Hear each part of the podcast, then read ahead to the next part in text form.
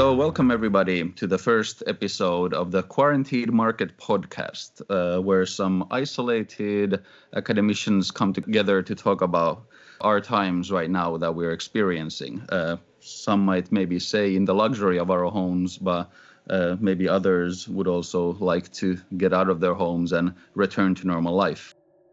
What we want to do is to talk about many concepts that we have been working uh, with over the years and to kind of try to relate them to the present moment of extreme uncertainty, uh, both personal and also more societal. And we uh, particularly want to tie them into uh, various discourses of consumption and consumer society. So, with me here is Alan Bradshaw. Hello. So, uh, by way of introduction, then, my name is Alan Bradshaw, and I'm a marketing scholar uh, based at Royal Holloway in London. And um, broadly speaking, I think probably you and I, Yo, what we share in common is that we're probably more motivated by critical theory uh, that straddles between humanities and social sciences um, and we apply these in a series of subjects in the business school, specifically in marketing. So there's a, a series of uh, reasonably coherent research fields that we speak to, which might include macro marketing, consumer culture theory, interpretive consumer research, uh, critical marketing, attempts within marketing scholarship to uh, engage at a broader level of um, of theory and of ideas and, and critical thinking. So in that sense, I, I suppose we're kind of a little bit like pirates moving between these different islands of scholarships and seeing what we can learn from from uh, humanities, from philosophy, from critical thinking, from social sciences like cultural studies, sociology. W- would you agree with that?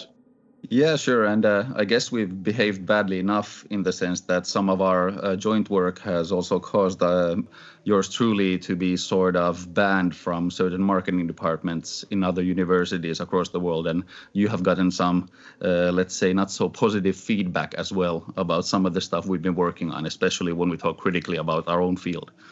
Yes, I think I think we, we may legitimately describe ourselves as pirates. Yes. So, uh, so I'm uh, Joel Hietanen, and uh, as a kind of a little update to what Alan said, of course, I'm in an interesting position because I'm in the University of Helsinki now. So I worked in various business school environments, including Aalto University in Helsinki and Stockholm University, naturally in Stockholm. Uh, but no longer am I in a business school. So I'm in a department called called Center for Consumer Society Research now, which kind of takes, which is a little bit different thing now because it's definitely not a business school so it's a university that sort of does not in any way want to be like a business school setting. So in that sense, doing critical work there is a little bit more uh, well how should you say? I always say this way that you know you don't have to say you're sorry about being critical about you know consumption or businesses. And uh, you don't need to take it for granted that all your students are going to be managers. So so uh, but yeah i of course i share your idea that we approach we tend to approach things critically from different critical perspectives uh, to be sure but uh, yes, this kind of a naturalization of the market of of markets and the naturalization of consumption hasn't really been our thing ever. Yes, and um, what we want to do is to talk to fellow uh, scholars. Most of them, uh, we anticipate, will be people who work in business schools, and in particular, will be marketing scholars. Uh, and we want to talk to them about concepts which are relevant to our current historical moment uh, which of course is the coronavirus, and therefore we find ourselves uh, at various levels of self isolating. So, um, I mean, I might as well mention that I'm based in England at the moment, and the British government seems to be taking a really unusual approach to responding to the crisis. Uh, the schools are finally been shut down today. I think we're with Norway. I think the schools are remain open. It's a partial closure um, it, it's slow coming, and generally, uh, as opposed to other countries, Ireland, where I'm from, for instance, it's a much more relaxed um, process. And, and actually, I feel quite terrified about all of this. I'm not altogether convinced that this is wise. So there is a sense, a palpable fear now that this is going to escalate quite quickly into a major catastrophe. So we're beginning this podcast uh, at, at, at, really quite a, a fascinating and, and, terrifying historical moment, locked inside our, our uh, doors and um, with our minds maybe cast towards um, critical ideas, theories to see if there's something in there that could just help us make sense of what is a, a very strange period. What's it like for you in Helsinki? Yeah, so I'm based in Helsinki, Finland, and um, uh, reading. I've been reading, following the news quite closely about all this uh, globally as well. And uh, we haven't been hit so hard with the coronavirus, but the measures taken to protect us from being hit harder have been pretty uh, pretty widespread, if you will. So um, the schools are closed. The university is going to be completely closed for at least a month. Bars haven't closed or things like that, but of course, many private uh, small businesses have decided to close themselves.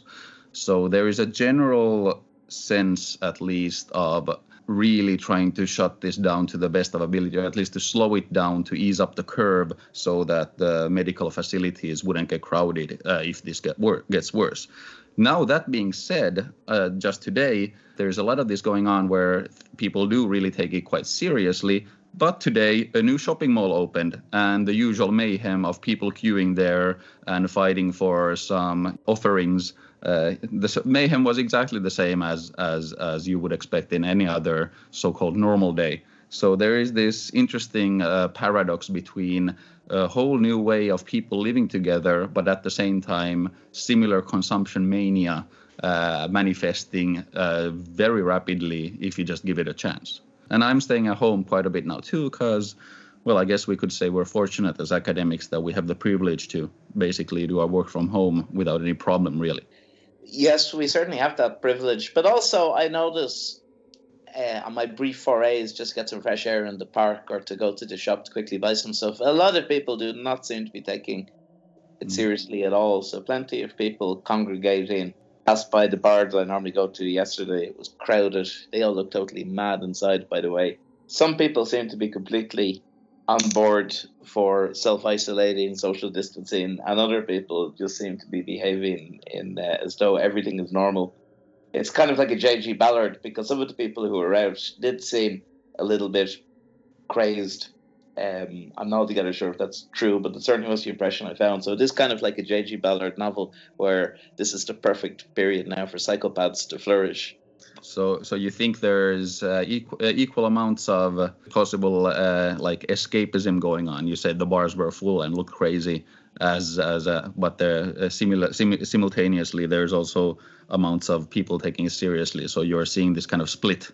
Possibly, and perhaps it's a good men- a good point to mention that something that theoretically that you and I probably share in common is that we would probably both want to uh, attach ourselves to the word pervert in the theoretical sense. And what I mean by that is the type of research that we associate with Slavoj Žižek and others.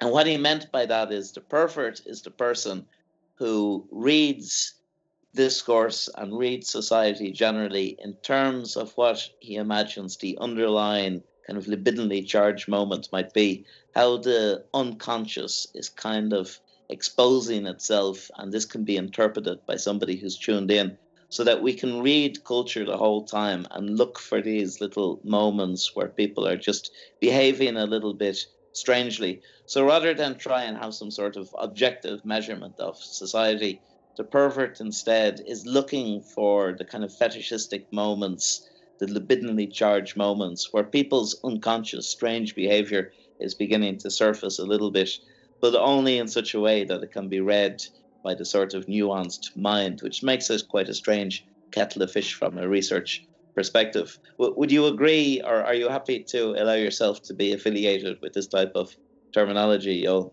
Uh, absolutely. I think uh, uh, even more than that, I think all academic work is essentially perversion in in some sense. And uh, uh, for me, uh, perversion is always, in this sense, closely linked to neurosis. So the pervert is also the person who uh, thinks that they know the answer. They want to uh, structureize the world into a manageable whole.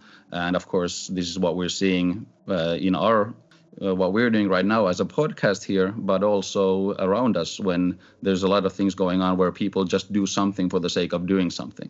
Now, of course, those are, at least in my books, they're all acts of perversion, trying to control the uncertain, control their own uh, insecurity. Uh, even uh, at least we did something rather we did nothing no matter if that something in a, in effect is in any way helpful and i suppose the interesting moment for us is that when people try and respond in these ways that it's possible to see the strange behavior uh, that, that that things get out of kilter and we start to see a little bit of what Will Self would call the sweet smell of psychosis. In many ways, uh, of course, we see this all around us uh, every day now. In a psychoanalytic sense, all the enjoyments of hoarding, people hoarding toilet paper, people hoarding tomato sauce. Now, you might want to ask what's going on there, but at least they are again doing something in a in a if you will libidinal rage. Although I have to say, I'm wondering how true it is uh, this concern that people are hoarding. So, for example, I know that some of my relations have hoarded, but only in as much as they're vulnerable people, you know, who are elderly, who really ought to stay away from shops, and they intend to self isolate for a period of about two weeks. And what they've done is do two weeks of shopping. So that in itself just seems entirely fair enough. But also, the other aspect to it is is that in, in Britain, this is very much the case, I believe, whereby I remember when I was growing up in the 1980s, there was more of a sense of the weekly shop, you know, where a car would be driven to a large car park and the car would be filled up with stuff. And that really seems to be giving way to much more of a type of metro shopping, where people are shopping more frequently but buying much smaller bulks. Um, but given what's happening at the moment, people are reverting back to uh, the concept of the weekly shop. Um, and that might account for why people are just buying more um, than they normally are. And then also the other thing, which I bet lots of people are doing, is they're buying stuff for the people around them, you know, for their uh, elderly relatives who don't want to go to shops, things like that. So we, we have this big wave at the moment of condemnation of stockpiling, but I wonder how much of it is true. And again, this is the, the sort of caveat of the type of perverted cultural reading that there might also sometimes be materialist explanations for what's happening, uh, which we should always kind of keep in mind. So never allow ourselves to kind of depart into um, into pure abstract thinking uh, and normative judgment, always kind of keep an eye on what might be the material explanation, uh, especially all the better if it's quite banal, like what I've just described. Uh, I agree, but nevertheless, you see these uh, interesting phenomena, such as uh, various types of hoarding behaviors for various reasons. I'm sure. Uh, I'm reminded here of uh, Jean Baudrillard's example, which uh, might be completely fictitious. He recounted that there was some big riot in a shopping mall. I think it was Canada, and then somebody in this riot, people were looting the shopping mall, and somebody in the riot screams, "Everything is free today. Take what you want." And according to this example, apparently that was embodied so well by the people that they kind of uh, switched off their idea of exchange value and then they started exactly hoarding things like toilet paper and stuff because right. because suddenly they forgot the idea that we're supposed to be part of this semiotic web where brands matter and where things have distinction between each other so certainly i think no matter what the reason and again i'm completely on board with you in the sense that we should not be normative or uh, do this weird armchair pointing the finger at whatever is happening there because I certainly don't know. But but there are obvious changes in consumer behavior that are very profound uh, compared to a normal state of affairs if there ever uh, existed one. And whatever it is that is going on, something is going on. So, for example, if it isn't that people are hoarding, at least not to the extent that it's been described, then isn't it interesting that we have this huge reflexive tendency to denounce people for doing that. So the desire to imagine that people are hoarding and that what gets exposed at this moment is the evil of consumerism. I mean, that could be the more interesting phenomenon. The fact that people want to think of this historic moment as a sort of outburst of hoarding, where in fact there might be more banal explanations. And this kind of uh, interestingly, uh, this brings me. I I sketched a couple of questions uh, that I have for you, and maybe I could ask these from you and see what your take on them is before we go to discuss a little bit about the topics that we we are going to be covering in this podcast series. So would that be okay?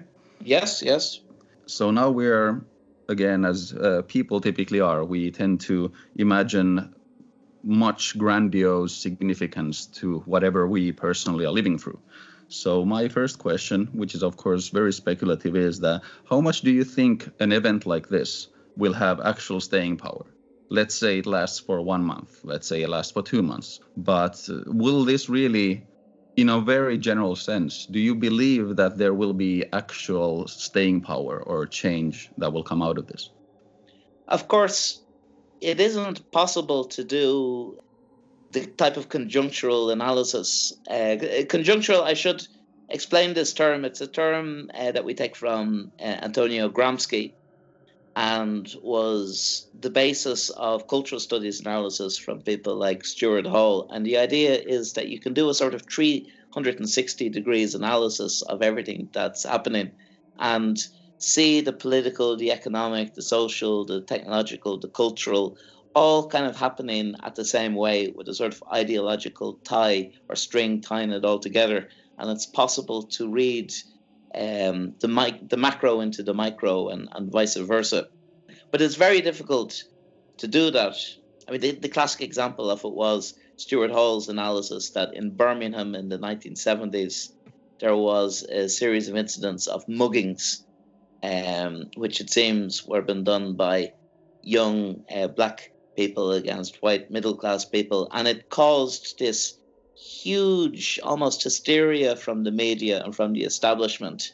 Uh, they, they really kind of got agitated by this, what was really quite a small phenomenon. Uh, and then mugging became this issue. Uh, and from that, Stuart Hall was able to anticipate the rise of Thatcher and the turn of, of Britain generally to the right. Uh, so that type of conjunctural analysis, I think, lies at the heart of, of, of, what you're wondering about. And I suppose that's what we have to attempt to do. To my mind, the equivalent historical moment that we can compare to this is the financial markets crash of 2008, where suddenly we woke up to this news of crashing markets. Uh, and indeed, the world, I think, did change significantly from then. I think we probably can attribute the rise of populist uh, phenomena such as Donald Trump and Brexit and much else to the sort of sequence of event that was started by the financial event. So I'm, I'm inclined to think that, yes, it is going to be something comparable, but if anything, it's probably going to be a much bigger event than 2008. What exactly it'll look like, this idea that people get used to working at home, that lots of businesses are going to be closed, um, I mean, what what exactly the, the long term implications could be? It couldn't also entirely be possible that all the people who are self isolating, that when they don't have to do it anymore, will just be delighted to not do anything like this ever again and to just try and bring the world back to how it was. Um, who knows? What What do you think? Yeah, uh, I was listening to Yannis Varoufakis yesterday on uh, on his uh, YouTube podcast, and he was echoing a lot of your points, saying that the 2008 market crash bailout, which was largely, largely according to him, financed by China.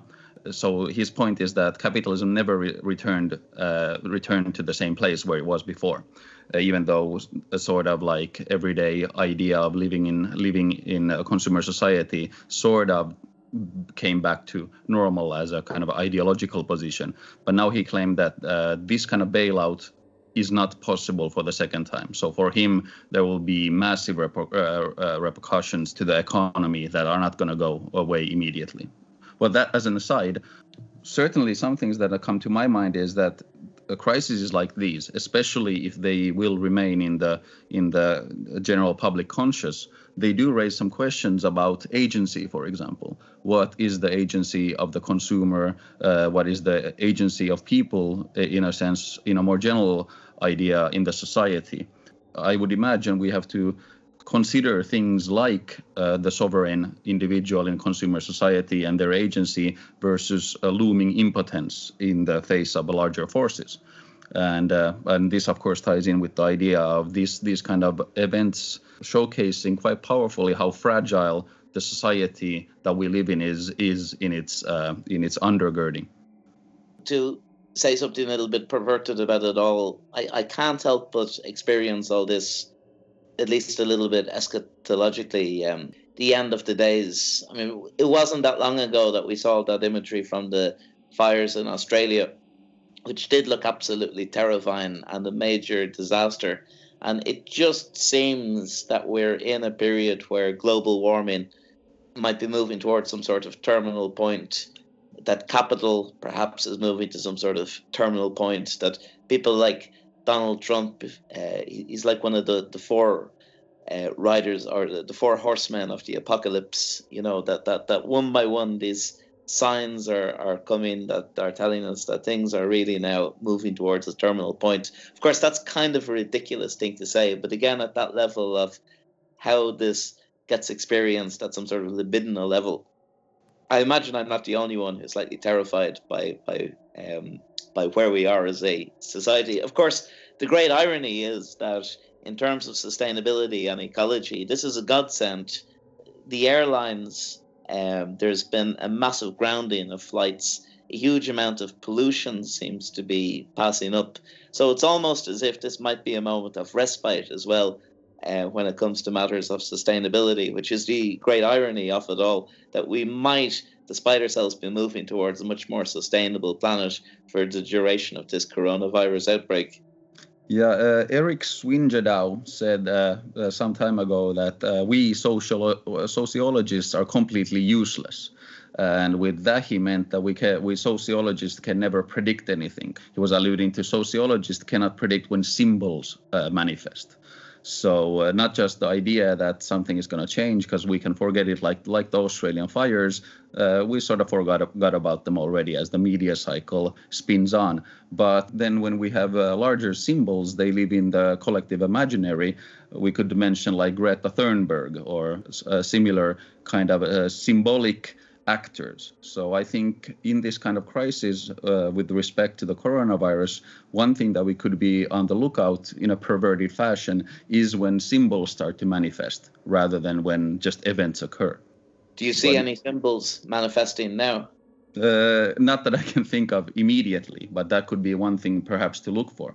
Maybe there are acts that will manifest and get media attention or social media attention. Let's say acts of solidarity maybe some of those will catch on. Maybe we will instead be brought to a more dystopic uh, symbolics. Uh, maybe something will happen that will be really bad. For example, today, uh, or was it yesterday, Italy, uh, Italy's death toll, unfortunately, due to the coronavirus, is now higher than China's. And I saw images on Facebook with army trucks uh, carrying the dead out of the city. So maybe that will become a symbol, maybe it won't. But uh, I think these symbolic moments could be the moments when they manifest, and if they manifest, that might actually carry a certain staying power in the public imagination. Yes, and of course, we know there's already several high profile people who have the coronavirus Michel Barnier, uh, Prince Albert of Monaco, Idris Elba, uh, Tom Hanks. And then, of course, we have the um, I mean, if if somebody dies, for instance, is what I'm I'm wondering if we had a high profile death. Hopefully, won't be any of those people. But it seems only a matter of time before that will happen. That might kind of shock people up to the next level. And of course, the lexicon has now got these new additions. People using the term self isolation, um, or I'm self isolating now, um, social distancing. All these new terms that have just propped up and they're now common parlance. And my second question what would you propose? Will this have any effect more specifically on the global emergence of capitalist consumer culture? It, it, it seems to me that we're living right now in a post capitalist moment. You know, th- this idea that, that markets have been suspended, that everybody is staying at home, that we're having these, at least the idea, and in some cases, the reality of rent holidays, things like this uh, supermarkets are are moving towards um, you know much more controlled sales of objects. Um, so as it stands, the term post-capitalist might apply. The term post-consumerist might apply up to a point. Um, and it's possible that as this disaster unfolds, those terms might become more and more appropriate.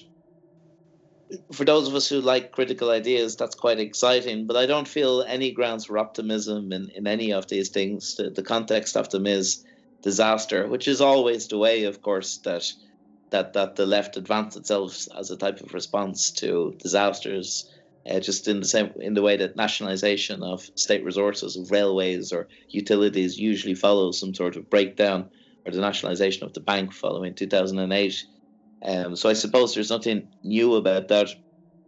But we do seem to be moving in a in a strange a strange direction. And one of the real possibilities is that the panic that's gripping the market won't be arrested. That people like Donald Trump won't be capable of reassuring investors that they should stop panic selling.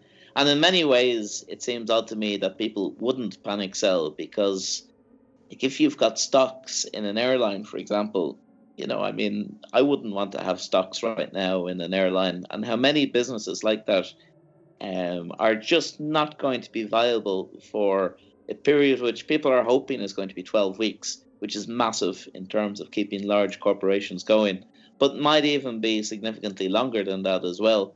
So it is very possible to think that lots of key major corporations are now non viable. Lots of small businesses have already collapsed and may not be back.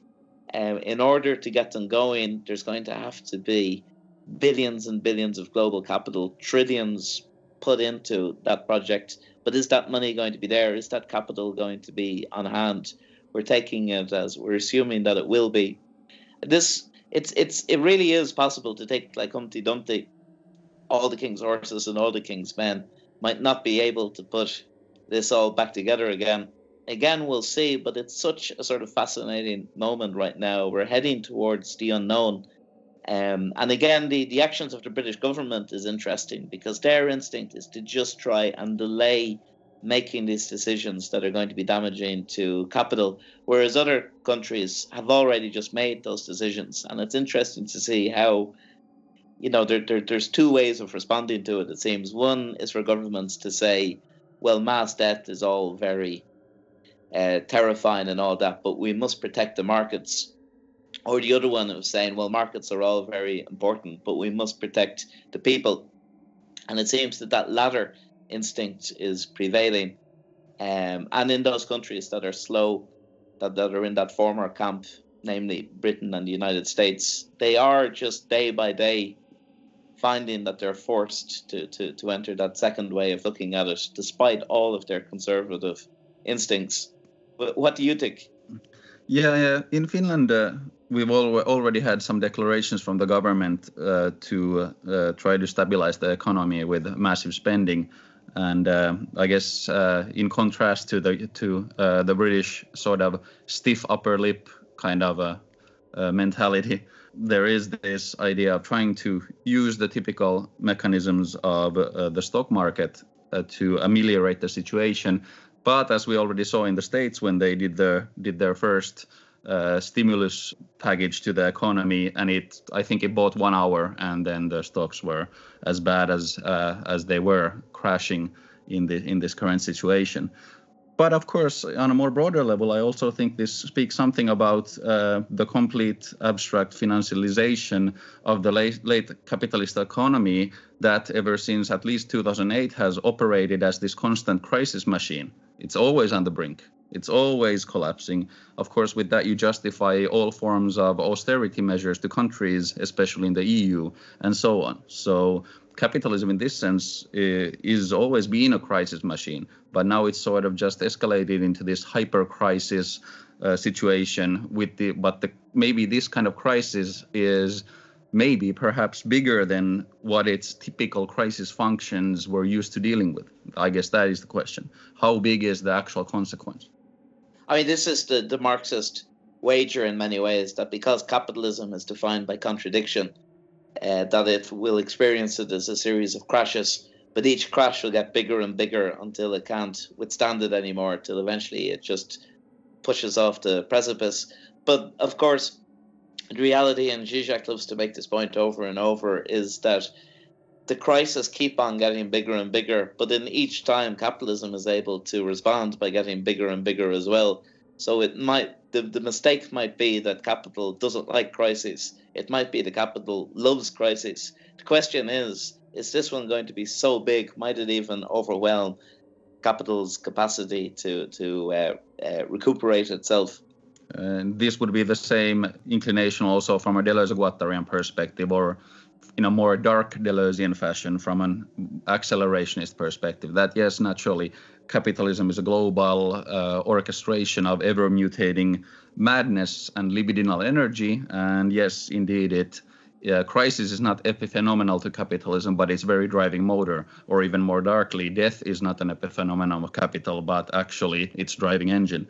And I guess what we're now here looking towards to the uncertain future is that is there another limit attitude? Can we imagine a limit of this global machine in its ability to remutate and reconfigure itself to find new opportunities in in this in this situation. Already right now, when you when you look at just the Finnish uh, popular press and you look at the advertisements, they immediately are littered with advertisements where uh, companies have seen various ways in how to cr- uh, transform this pandemic into a business opportunity. Well, and we all heard of how people are now selling hand sanitizers and all that on eBay. But in addition to that, uh, all these advertisements I see are now uh, insurance companies, for example, saying that oh now we have this pandemic, uh, you should uh, think about your loved ones and you know get insurance and so on. So it's not only this kind of business opportunity in a traditional sense, but it has become a natural, massive opportunity to do something that resembles corporate social responsibility now.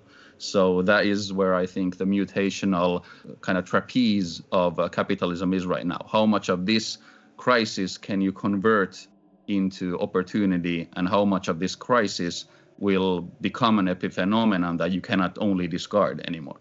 Because of course, capitalism typically has only capitalized the things that cannot be readily commodified, but things such as pollution, they're typically being left outside of capitalism as externalities that are somebody else's problem. So I guess this kind of darker Deleuzean position is that uh, the question is: Is there an actual limit attitude that cannot be any more externalized outside of this ever mutating system?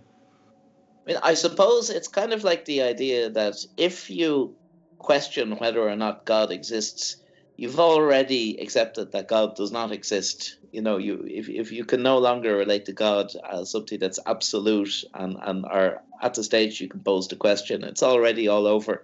And something similar is happening here, isn't it? That especially before 2008, capitalism just seemed to be pure hegemony. You know, we had these books, uh, The End of History, and this idea that uh, all that was left to do was for Western capitalo parliamentarian um, systems to just continue to deepen their their powers. Um, and what 2008 reminded people, or at least provided us with the possibility that capitalism might collapse, that once we bear that in mind, we already recognize that capitalism is itself contingent, uh, that it has a beginning and a middle, and therefore it'll have an end. And we're back with this right now. So it's entirely possible that capitalism, if not entirely probable, capitalism will recuperate itself and maybe even bounce back firmer than ever. The point is that at this historic moment, its contingency is again exposed.